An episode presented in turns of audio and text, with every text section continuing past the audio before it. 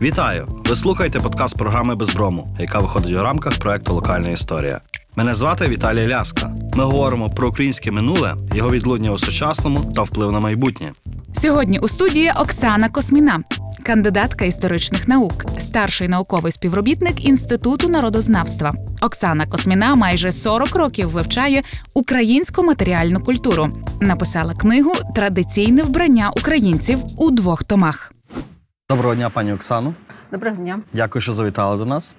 Дякую, що запросили. В масовій свідомості, масовій культурі українського суспільства напрочуд міцно вкоренився такий штамп, так, окреслимо його як вишиванка, генетичний код нації. Але наскільки давньою, так, є традиція декорування вишивкою одягу?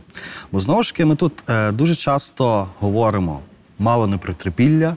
Ми дуже часто а, говоримо про інші якісь давні епохи, але тут виглядає, що однією з таких маркерних точок, так, навколо яких можна принаймні дискутувати, е, є так званий Мартинівський скарб, який датується п'ятим-сьомим століттям, це раннє середньовіччя, е, де начебто Начебто є декор у вигляді вишивки. Я хочу трошки прояснити е, про давність вишивки. Про яку культуру ми говоримо? Про елітарну чи про культуру таку селянську? Тому що тут Ось, у нас... це важливо, так? Да, це, це надзвичайно важливо.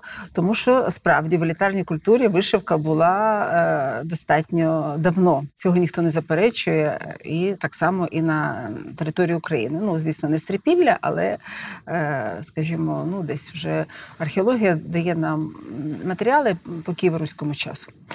От. Але ж тут же питання в іншому. Тут бажання а, заглибити оцю сільську традицію вишитої сорочки а, до най-най таких найдавніших, глибших часів.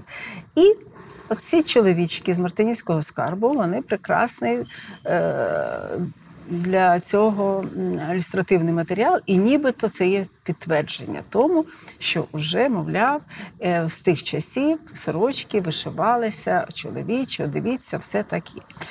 Коли я дивилася матеріали, джерела і хто про це писав, то, на мою думку, перший закинув цю ідею Борис Рибаков.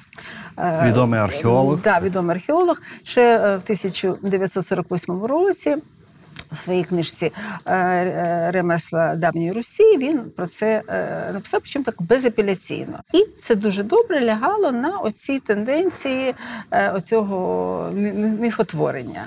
І не сумніваючись, ніяким чином не піддаючися критики, оця теза, вона кочує, кочує, кочує, докочувала і до наших днів в усіх джерелах, в усій літературі, яка стосується історії вишивки. Наскільки я правильно розумію, що селяни доволі пізньо почали носити одяг, декорований вишивкою. Так, так відносно тобто, елітарної культури вишивка значно пізніше зароджується саме в середовищі елітарної культури. Так? Так.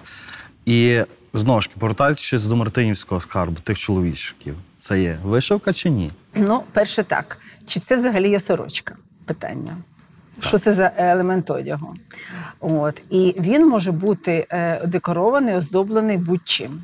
Тобто тут у кожного своя фантазія. Це може бути якісь нашивки, аплікація, е, що хочете. От.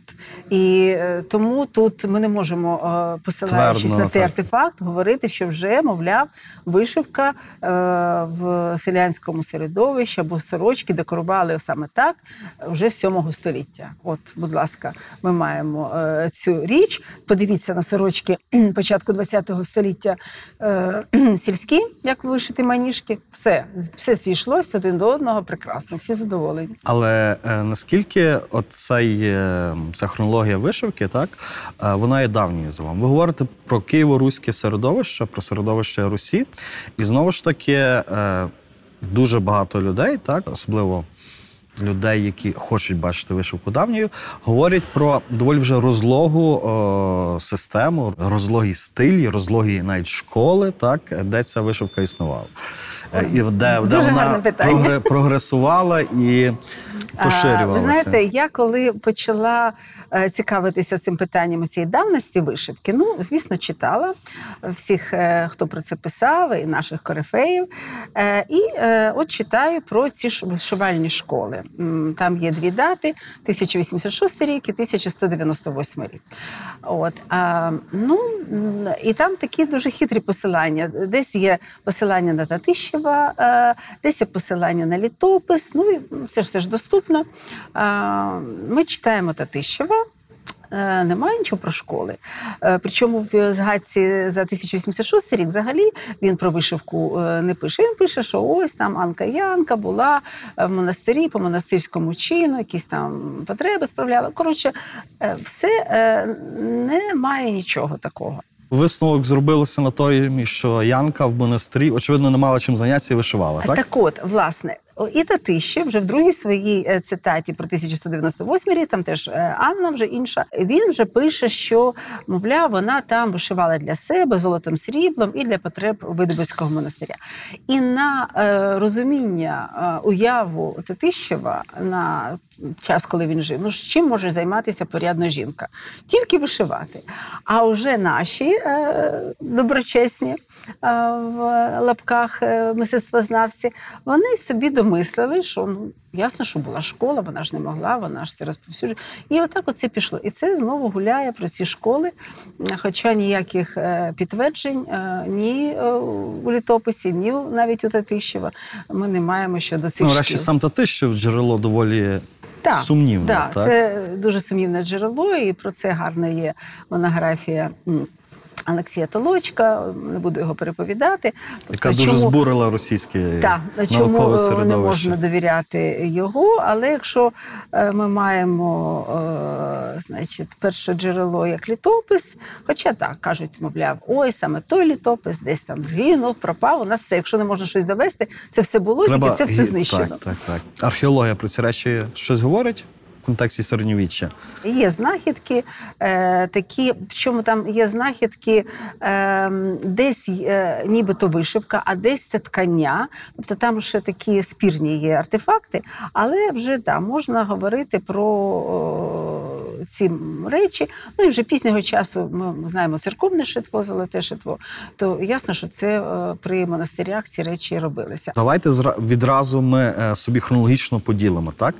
Е, наскільки я розумію, до а, кінця вісімнадцятого століття, можливо, там, до початку дев'ятнадцятого століття, в сільському середовищі вишивки як такої не було в сенсі практик декору. Так, не було такого е, її широкого е, розповсюдження, а одяг декорувався ткацтвом. Ось. Це в сільському середовищі. В сільському середовищі. Якщо ми говоримо про несільське середовище, про середовище елітарне і про середовище... Е, Це не мовчазна більшість, так, це еліта, про яку є згадки. От е, перша писемна згадка про одяг, декорований вишивкою, угу, в контексті, контексті да, власне українських теренів. Ви знаєте, теренів. У нас, на жаль, немає практично писемних таких згадок, е, е, ну, якщо ми не беремо літописи, там якісь такі згадки одягу, що він там був декорований, але ж не зрозуміло, де він був виготовлений, то вже отакі побутові речі одягові згадуються у нас вже так широко в джерелах шістнадцятого століття, це вже безперечно. Якби ми мали більш ранні джерела, ну, вочевидь би там щось було і, і теж і в джерелах п'ятнадцятого століття, бо ми маємо якісь такі аналогії з Європою, де цього є достатньо, і про це нам говорять і деякі артефакти, які зберігаються в європейських музеях, і живопис, на якому видно шматки сорочок чоловічих, жіночих, які декоровані вишивкою. І ми говоримо про шістнадцяте-сімнадцяте століття як суспільство Річ Посполиське, та зрубша. І тут треба, мушу вас запитати, вишивка не була тоді виключно українським феноменом, етнічним і тому подібне? Ну, вишивка ніколи не є виключно чиїмось феноменом. Вишивка існує в усіх народів, всіх часів. Тобто це настільки... Але якщо так... ми говоримо про межі України, так, умовно кажучи, так, так, сучасної. Взагалі вишивка, як на мене, це таке елітарне мистецтво, яким люди заможні декорували свій одяг. От. І вже якщо робити місточки між тими сорочками, скажімо, там, шістнадцятого століття, і е, тими сорочками, які носили вже в селі, які, про які ми знаємо, а, там десь з дев'ятнадцятого століття, то е, тут е, різниця принципова в тому, що там це була спідня білизна, натільна білизна, яка, при, в принципі, ховалася. Вона не була така на показ, ну, за рідким виключенням, те, що ми можемо якісь деталі бачити. А тут, е, е, і це не була єдиним одягом е, для них, а тут це було що спіднє, що е, верхнє, тобто е, два в одному. Ну, да, були якісь елементи, які одягалися різні сезонні, там е, елементи одягу, але то таке сорочка, ось вона одна, одягнула на тіло і все, і більше і нічого. Е, тому тут е, такі є е, нюанси в розумінні, що тоді була сорочка тоді, і що сорочка е, зараз. Е, тепер. І е, ті речі, які е, робилися в м, сфері цього елітарного е, культури одягової з шістнадцятого-сімнадцятого століття, вони потім поступово перейшли, трансформувалися, адаптувалися, засвоїлися. Методом наслідування? Методом і наслідування. І, ну, вишивали ж, розумієте, не самі заможні люди. В них були, прислуга, була так. прислуга, була обслуга, були швачки, які це робили. Ну, і так воно передалося. І коли вже була така можливість зробити це і для себе, то активно цей бум почався.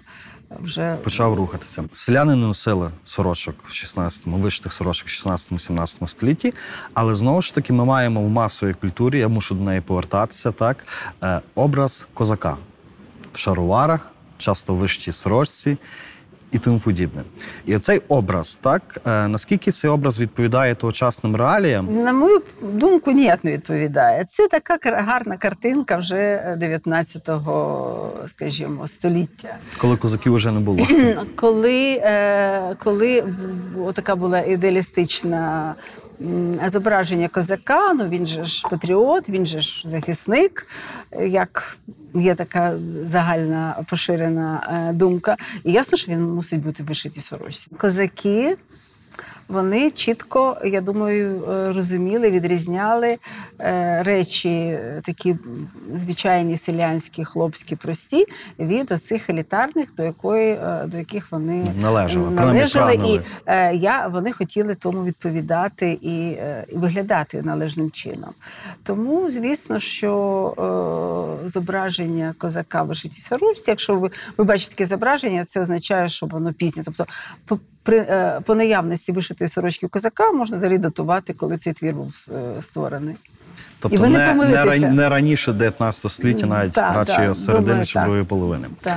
А шаровари? Мене там іноді називають, що я там борюсь з шароварами, там що в мене є гурт типу реконструкторів. І я хочу обов'язково згадати Сергія Шамінкова, ми з ним співпрацюємо. І на камеру хочу виголосити, ми не боремося з шароварами, ми хочемо, щоб люди розуміли, коли вони з'явилися, як це було.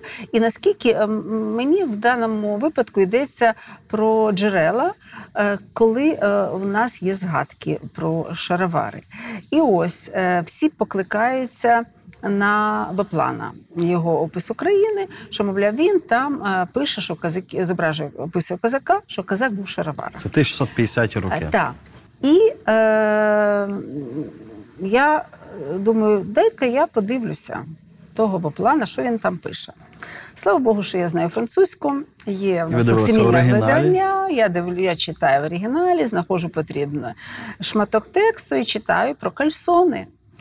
От, е, ні про які шаровари він не пише. Бо мені було цікаво, як він французькою мовою опише е, цей вид одяг шаровари. Чи він напише, що це широкі якісь штани, чи, чи, якимось, турецька східна мода, чи він так. напише турецькою е, там якийсь шальвар і буде це пояснювати? Ні. А кальсони е, – це в, в розумінні француза, це взагалі вузькі штани.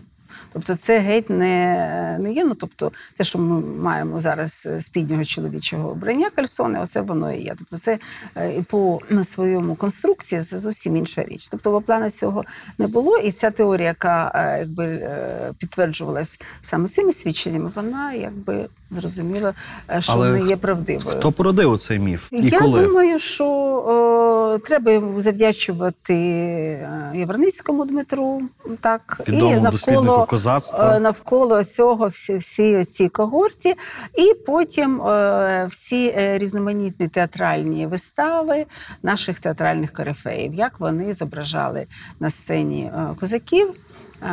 Ну, і ясно, що там вже були, звісно, шаровари, ну, от. І це дуже укорінилось. Тобто, ось вишиванка, шаровари, отакий комплект, який, без якого не мислимий щирий козак. Дуже цікавим артефактом з козацької доби, так, є так звана сорочка Полуботка. Її копія, наскільки я розумію, зберігається в Полтавському музеї, так, з доволі безапеляційним написом, так, полуботчина чи полуботкова сорочка, стала такою матрицею, з якою починають копіювати орнаменти, яка, яка вже осмислюється зараз. От наскільки ця полуботкова сорочка м, відображає цю елітарну культуру того середовища і чи вона є українська? Оцей феномен цієї полуботчиної сорочки, який називав Стефан Таранушенко, він нам показує, наскільки традиційна культура наша в царині вишивки, вона як губка вбирає, всмоктує в себе всі новітні течії. І все те чудове, цікаве і незвичне. Ми, я так здалеку почну, ми звикли сварити дуже такими словами нехорошими Бракара за його бракарівську вишивку і ці троянди. Але фактично ситуація з цією сорочкою, вона є аналогічна. Тобто, коли в дев'ятсот другому році вона була виставлена, цей артефакт, ми його вже втратили, його немає. Ця сорочка, яка була підписана, що це сорочка подарована дружині Павла Полуботка, ну, нібито таке було. От. Це жіноча сорочка? Це жіноча сорочка. Це, це перше, і про це було зразу відомо ще в дев'ятсот другому році на... на з'їзді в Харкові, археологічному, третьому. Стефан Таранушенко надзвичайно зацікавився цим артефактом, і в нього теж були сумніви, бо ні по розташуванню орнаментики, ні по крою, ну, по багатьом, по всім показникам, фотографії збереглись цього артефакту, вона ніяк не була суголосна з іншими подібними сорочками. Так. Ось і він, провівши дослідницьку роботу, він дослідив, пішов до висновка, що це сорочка не українська, що вона, звісно, не чоловіча, до полуботка вона не має стосунку. От, і що це сорочка чимериська, ну, одні з народів, які проживали на території Російської імперії. І, але він дуже зробив таке гарне, таку висловив думку, таке передбачення, що це піде в люди, і ми і дуже б хотілося подивитися мені, як через багато років вона укоріниться в українську культуру і вже буде сприйматися як українською. І це справді відбулося, бо тоді оці кустарні промисли за неї взялися, почали її там популяризувати і відшивати. І, власне, те, що ми бачимо зараз в Полтавському краєзнавчому музеї, це один із варіантів, ну, умовно названої копії, бо це не копія тої автентичної сорочки. От, е, репліка радше. Е, ну, і не репліка, бо там крій не збережений, там все, тобто вона така коротка, з неї зробили типу чоловічу, хоча це жіноче, ну, коротше, там багато всього. Це такі варіації а на тему. А ці маніпуляції відбулися коли? Ще десь у двадцятих-тридцятих роках двадцятого століття. Я не знаю, чесно, коли саме конкретно була відшита та сорочка, яка висить в Полтаві, але якби я була музейним працівником таким сумлінним, я би повісила всю історію, написала б, що і як. І сказала, ось, дивіться, ось сорочка така, ось що написав Стефан Таранушенко, це не українська, але так, дуже, якби, привабливо. Ну, тобто, для е- відвідувача все було б ясно. Але тут ще дуже цікава річ, яка сталася. Оскільки цим зацікавилися кустарні промисли, то, ясно, е- якісь на- така новинка, якесь воно незвичне. Е- ці орнаменти, ці сорочки Полуботка, так умовно називаємо метелики, їх, вони почали фігурувати і в різних друкованих виданнях по вишивці. І, зокрема, ця, ця сорочка під назвою «Гетьманська сорочка Павла Полуботка» потрапляє в альбом Олени Пчілки. А вона, перший альбом, який в неї був виданий в сімдесят шостому році, тисяча вісімсот, а це вже в неї видання тисяча дев'ятсот дванадцятого року. І опа, ми бачимо, маємо, маємо оце. Тобто вона теж е, чомусь е, ну, повірила, чи не догледіла, чи я не знаю з якихось причин. Ось вона розмістила, і, розумієте, люди, які просто вишивають. І вони дивляться, якщо вони дивляться ці старі джерела, серйозно, дивіться таке видання, дванадцятий рік, «Гетьманська сорочка». Олена Пчілка – безсумнівний авторитет. Да.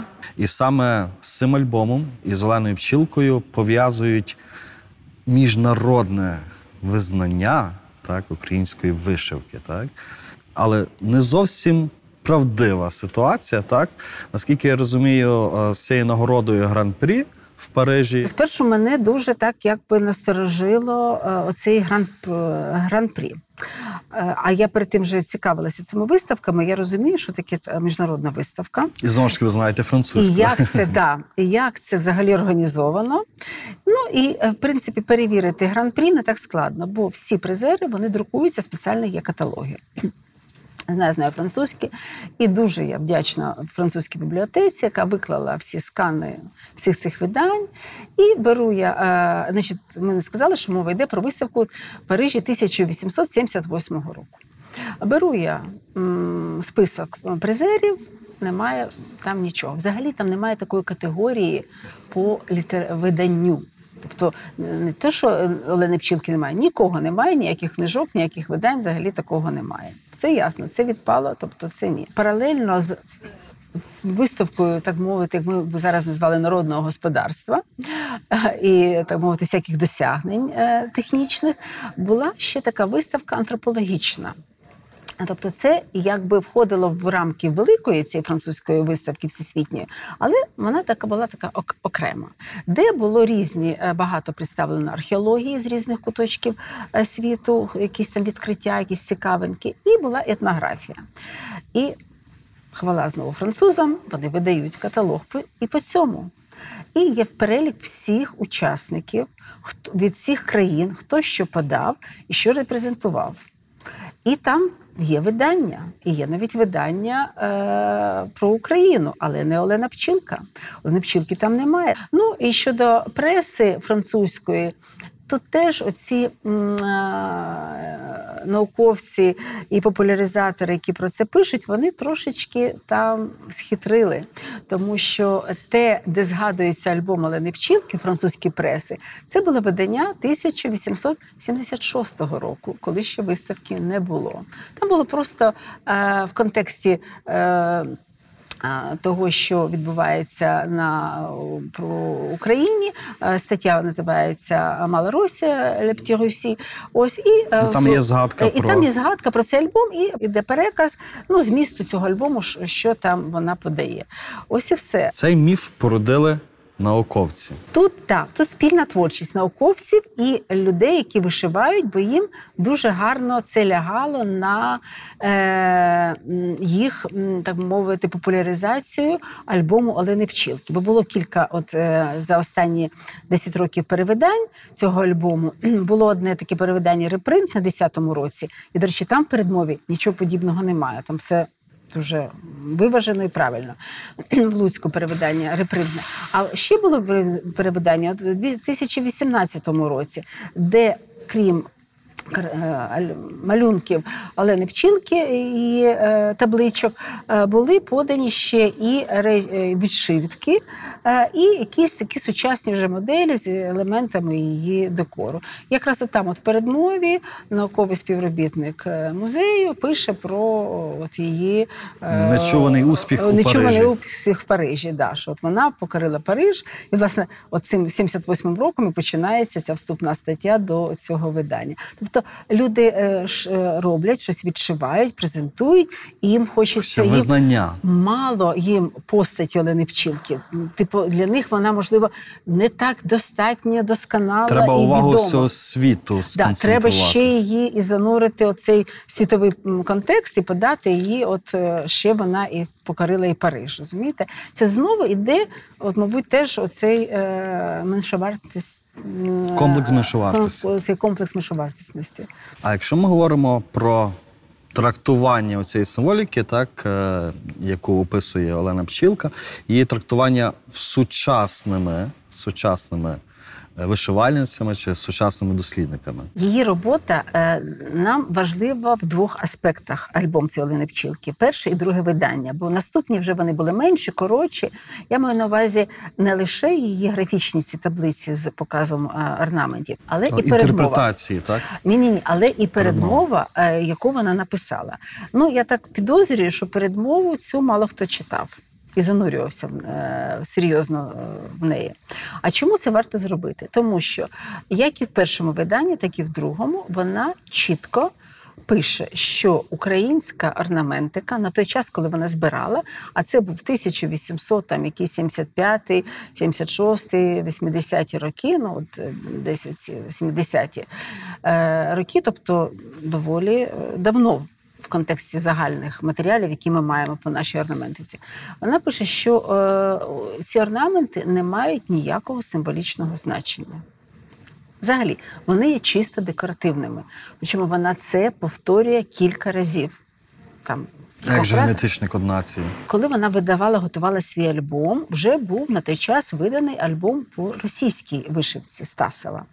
І е, вона, маючи те видання і бачачи, збираючи польовий свій матеріал е, на Звягільщині, вона е, і е, далася до порівнянь. Ну, в деякій мірі вони не зовсім коректні. А, коректні, тому що там вона більше зосереджує свою увагу на описі орнаментів на рушниках, а тут на сорочках. Тобто це є трошки певні нюанси, да, так? Певні нюанси. Але е, суть не в цьому. Суть в тому, що вона пише, що якраз російський орнамент, він е, більш так символічний, бо він зображує якісь речі, які пов'язані там з предметами культа, там якісь храми зображені, якісь там е, конкретні птахи, якісь там е, ще предмети. Тобто те, що можна потрактувати, зрозуміти, яка символіка в них закладена і чому саме це було вишито.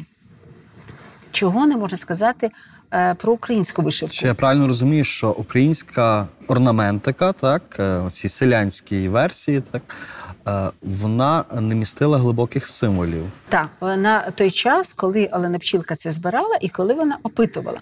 Тобто назви орнаментів народних, вони надзвичайно різноманітні. Один і той же е, якась там знаєте, хвилька може в різних місцях трактуватися по-різному, тому що е, це трактування буде залежати від того, хто це вишивав, хто це е, транслює, і е, його навколишній світ, як він це розуміє. А він е, був е, в контексті оцього свого е, середовища, хата, город і, так, і своє село. Тобто він не оперував матеріями космосу, руху планет, землі, там якихось світових дерев, і якогось такого, розумієте, таких речей. Навіть оцей міф, який знову запустив Борис Рибаков, це квадрат з крапкою засіяне поле, це теж його фантазії е, такого народу. Які важко, насправді, не, довести. Так? Не, да, не зустрінеш. І тому вона пише, що це така е, декоративність, це мережевність, мере, е, мережево вона ще застосована, тобто якби е, беруться такі прості е, де нема глибокого змісту, так? Та, глибокого змісту немає, просто є бажання прикрасити е, якусь частину одягу. Все. Е, от. Але це не лягає на оцю загальну концепцію генетичного коду і міфології, і оцих от різних енергет... енергетик, і, Боже, чого тільки не придумували про вишивку.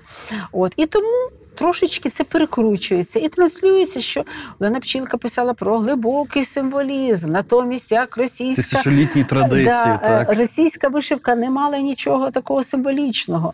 Тобто, ну, слухайте... Знову ж, і комплекс меншовартості. Навіщо? Ми сьогодні дуже багато про нього Навіщо говоримо. Навіщо це? Або ви не зрозуміли, що ви прочитали, або ви це геть не читали, або ви навмисно вводите в оману людей, які, на жаль, не мають е, доступності е, до цього альбому. От його не можна так легко піти і в будь-які там книгарні купити, перечитати чи в бібліотеці. Е, бо ці репринтні видання, вони маленькими накладами, накладами виходили. Так. І так, і це так, доступно лише спеціалістам, і зрештою да. читали би лише спеціалістам. Можна знайти там якісь копії, якісь там світлини на якомусь Пінтересті в мережі, але це треба докласти зусиль. Чим пояснити, тим, що в кінці вісімнадцятого століття вишивка все ж таки проникає в це селянське середовище, і наскільки вона стала масовою, і масовою не лише в сенсі географії, а в сенсі повсякдення. Тобто вишивка – це був повсякденний, вишита сорочка – повсякденний одяг. Це, знову ж таки, для певних сакральних. Щодо початків. Я, звісно, не маю таких доказ... доказів, доказової бази, щоб я сказала, отак, це було так, це було так, і ось вона таким чином почала завойовувати оцей світ селянства українського.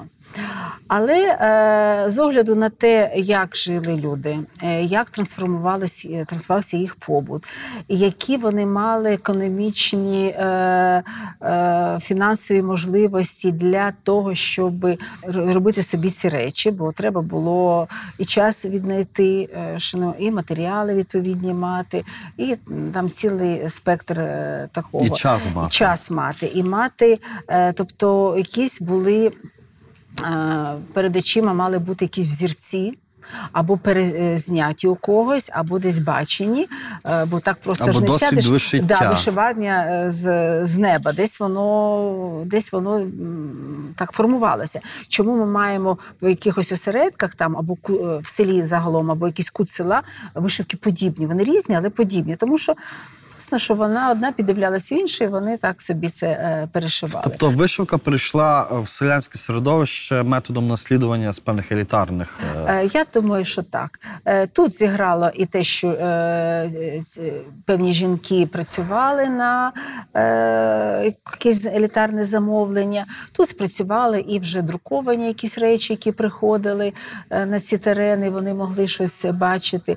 Ну і, звісно, бракар зіграв свою роль, не тільки він, ці всі відомі парфюмери, які розповсюджували, так, це вже було не, не те селянське традиційне, але вони дали поштовх у цьому розвою побутування вишивки. Бо зараз ми ж говоримо про те, що люди почали активно цим займатися.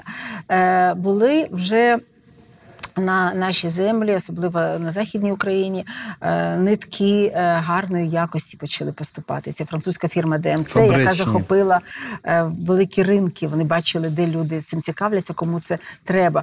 Мало того, ці альбоми Д М Ц вони почали друкувати. Вони бачили, де ага, там в Румунії, там в Угорщині, ще десь там в території України. Це цікаво. То ми їм зробимо і альбомчик, ми їм надрукуємо. Ті орнаменти, які... Е... Ви зараз говорите, насправді, речі, які, напевно, що не сприйме багато українців. Тобто українська вишивка, селянська вишивка – це не є якесь внутрішнє породження, так, ознака нашої самобутності. Це є, знову ж таки, наслідування зовнішніх певних суспільно чи навіть іноземних традицій. Ну, в принципі, я думаю, що цей алгоритм від з верхів на низ, а потім знизу наверх, і оця циркуляція, вона характерна для багатьох народних культур. Ми не є в цьому чимось оригінальними. Майстерне, професійне, воно зароджується все-таки в елітарних колах, де є певні школи, де є художники, які розробляють, які формують, які компонують.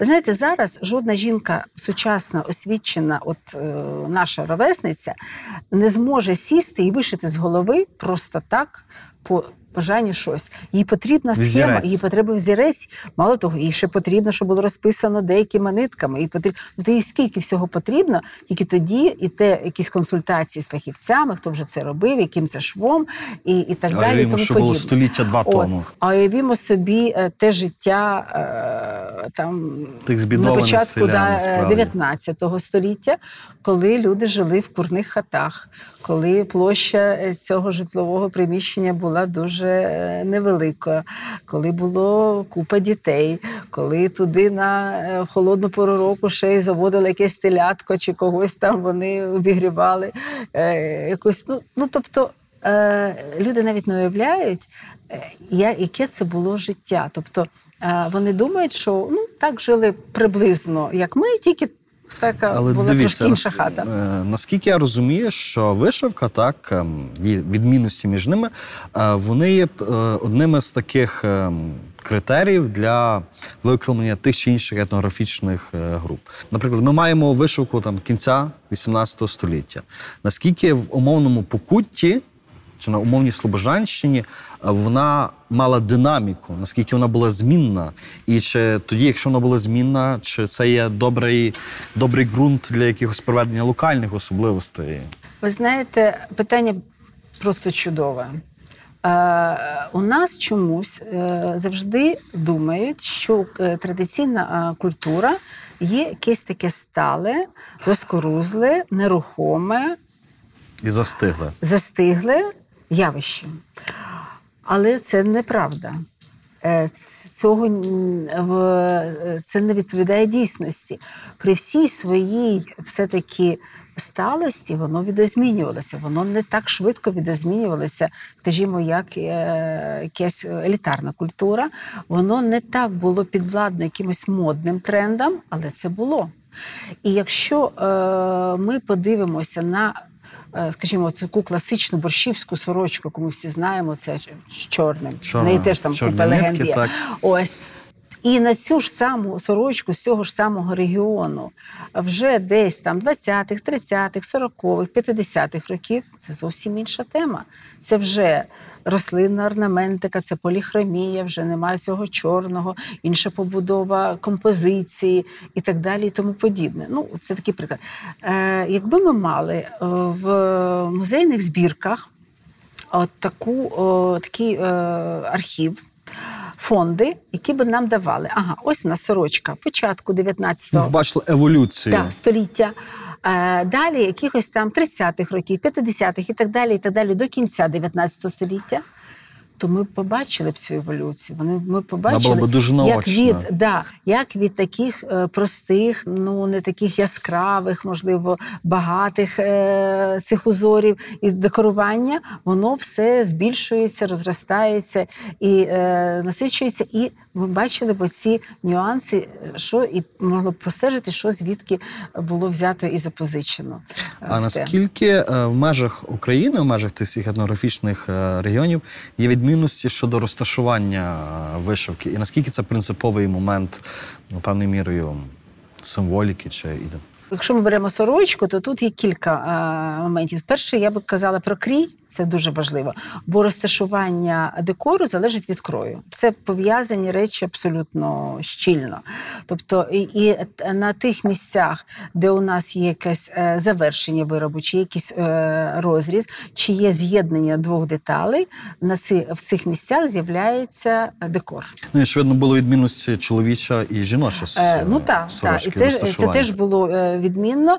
Е, тобто, е, як правило, ну, якщо брати так дуже широко узагальнювати, жіночі святкові сорочки були більш декоровані, а чоловічі трошки е, менш декоровані. От. Але теж, якщо взяти Західну Україну, то там є такі зразки багатої вишивки на чоловічих сорочках, що іноді навіть дехто плутається, це чоловіче чи це жіноче.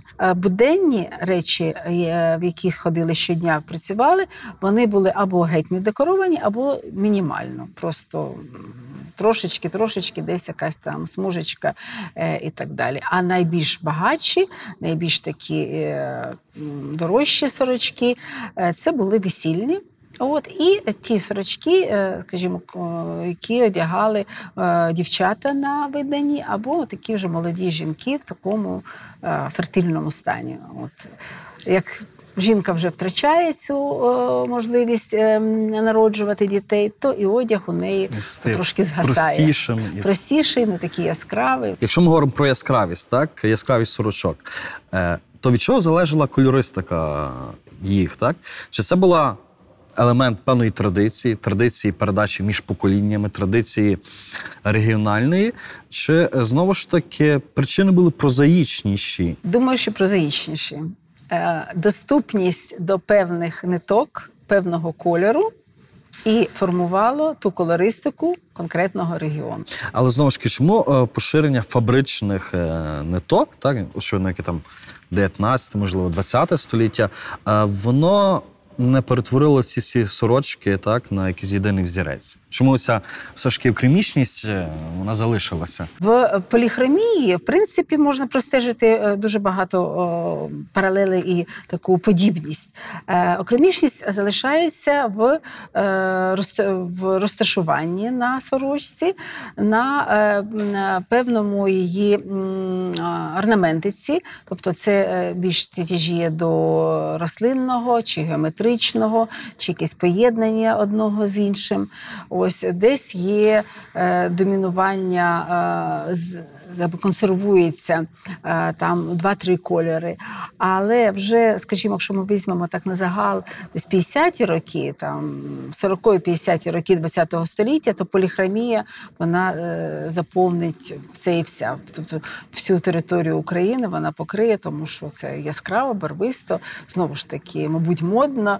Е, і якби цими носіями культури, які це репродукували, воно сприймалося як таке нормальне явище. Які орнаменти для української вишивки є найбільш характерними і найбільш хронологічно ранішими? А друге питання, воно йде з цього. Чи ми можемо говорити про сучасне маніпуляції чи не маніпуляції, чи сучасне трактування і нанесення нових орнаментів, як певне формування теж української культури, так? Е, ну, дивіться, якщо ми йдемо за логікою, що вишивці передувало ткацтво, то всі більш давні техніки, які відомі на території України, це ті техніки, які наслідують ткацтво. Вони... Це геометричні. І це, відповідно, і це геометрична орнаментика. Тобто тут знову дуже щільно пов'язана техніка вишивки і орнамент. Тобто воно нерозривно поєднано. Нерозривно, да. Як тільки з'являється нова техніка, то й дає можливість робити якісь інші орнаменти.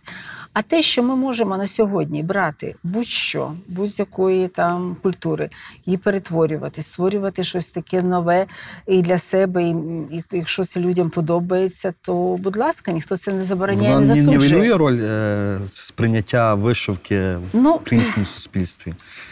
Не маргіналізує оце, не перетворює це на певний кіч? Все залежить від того, як це зроблено. Звісно, з одного боку, та, добре, якщо це всі ці нові варіації базуються на якихось тих орнаментах, які нам відомі, які збирала і Олена Пчілка, і Федір Вовк, і Литвинова-Бартош, і багато-багато хто інших, на тих артефактах, які збираються в музеї, ось базуватися на, на цьому. Але разом з тим, як ми би зараз сьогодні трактували от вишивку так званої козацької доби, отаке українське бароко, де багато є елементів східних, де там є і якась квітка гранату, і ананасу, і вони трансформовані, і це теж захоплювало. Це, значить, теж от в двадцятих роках це настільки вразило... Таке експериментування. Дослідники, вони з цим експериментували. І багато тих вишивальниць, які працювали тут, майстринь, художниць, зокрема Евгенія Прибильська, яка тут заснувала, вона, вона вела школу в, в селі Скопенці, звідки, до речі, походить і наша собачка Шостак, вишивка, то її вишивки були якраз базовані на оці орнаменти, ці її зацікавила, і вона оце в вісімнадцятому шістнадцятого століття, відомі артефакти музею зберігаються, ці підризники і так далі. І от вона гралася з цим і робила варіації на, на цю тему. То як це, як це можемо трактувати? Це продовження українського, це щось нове, це геть від, відхід від традицій. Якщо говорити про селянську вишивку, ну, можливо, це відхід. Але якщо вона взяла за це шитво, яке там пов'язано з якимось там церковним і так далі, світським таким, то чому, чому би ні? От. І, до речі, зараз цим багато хто послуговується сучасних майстринь цими зразками вісімнадцятого століття. Якщо ми говоримо про ні, так, ви закликаєте не носити автентичні сорочки, закликаєте їх не переробляти, не перешивати. І тут питання сорочкам вишитим, давнім, місце в музеях? Лишень. Думаю, що так. Ну, музей – це так дуже загально. Це може бути приватна колекція, може бути сімейна, звичайно, реліквія і так далі. Просто розумієте, текстиль, він е, має властивість зношуватися, тліти і нищитися. І кожен раз, коли ми одягаємо наші речі, ми потім їх беремо, потім знову щось одягаємо. Ось, і навіть якщо ми одягаємо не так часто, все одно воно е, не є таке тривале. І е, якщо ми хочемо зберігти пам'ять про е, якихось наших родичів, про е, культуру, про взагалі про мистецтво України, то варто її зберігати, а не носити на собі і демонструвати, що нібито я такий щирий патріот. Це не патріотизм. Ну, грубо це називається це варварство, нищення. нищення, як хочете. От, е, тому так, це треба зберігати. Для, е, можна робити копії, можна відшивати. Можна, але не носити на, артефакти але, на собі. Носіння артефакту, воно е, не, не веде ні до якого, так мовити, позитиву, а просто таке своє его. А як пояснити те, що загалом український стрій, традиційний костюм, так, він для нас є аж надто важливим. Якщо ми його порівнюємо з країнами, які оточують нас, чи з Європою, чи світом. Чому цей костюм і ця вишивка, вона з ножки міцно вкоренилася у нашій свідомості і досі залишається популярною? Я думаю, що ми ще досі відвоюємо нашу незалежність. Досі ми ще самостверджуємося. І це найпростіший, найяскравіший елемент, картинка, предмет. Показати, як хочете, хто я. От через ці речі сказати, хто я. І це було так на всіх етапах історії України, якщо ми подивимося. Але головне, про ці речі треба говорити чесно і відкрито і не продукувати чи поширювати міфи. Да. Пані Оксано, дуже дякую за цікаву розмову. Сподіваємося, що, знову ж таки, багатьом людям відкриються очі на певні речі, які, здавалося б, вже закорініли в нашій свідомості. Я теж, я теж на це сподіваюся. Пані Оксано, а який історичний міф, на вашу думку, найбільше шкодить сучасній Україні? Я думаю, тут можна говорити про е- групу міфів, які е, спотворюють правдиву історію, які е, видають бажане за дійсне. А яка ключова подія, на вашу думку, змінила хід української історії? Ну, я би сказала, як для мене, для такого культурологічного е, аспекту, це, можливо, прийняття християнства.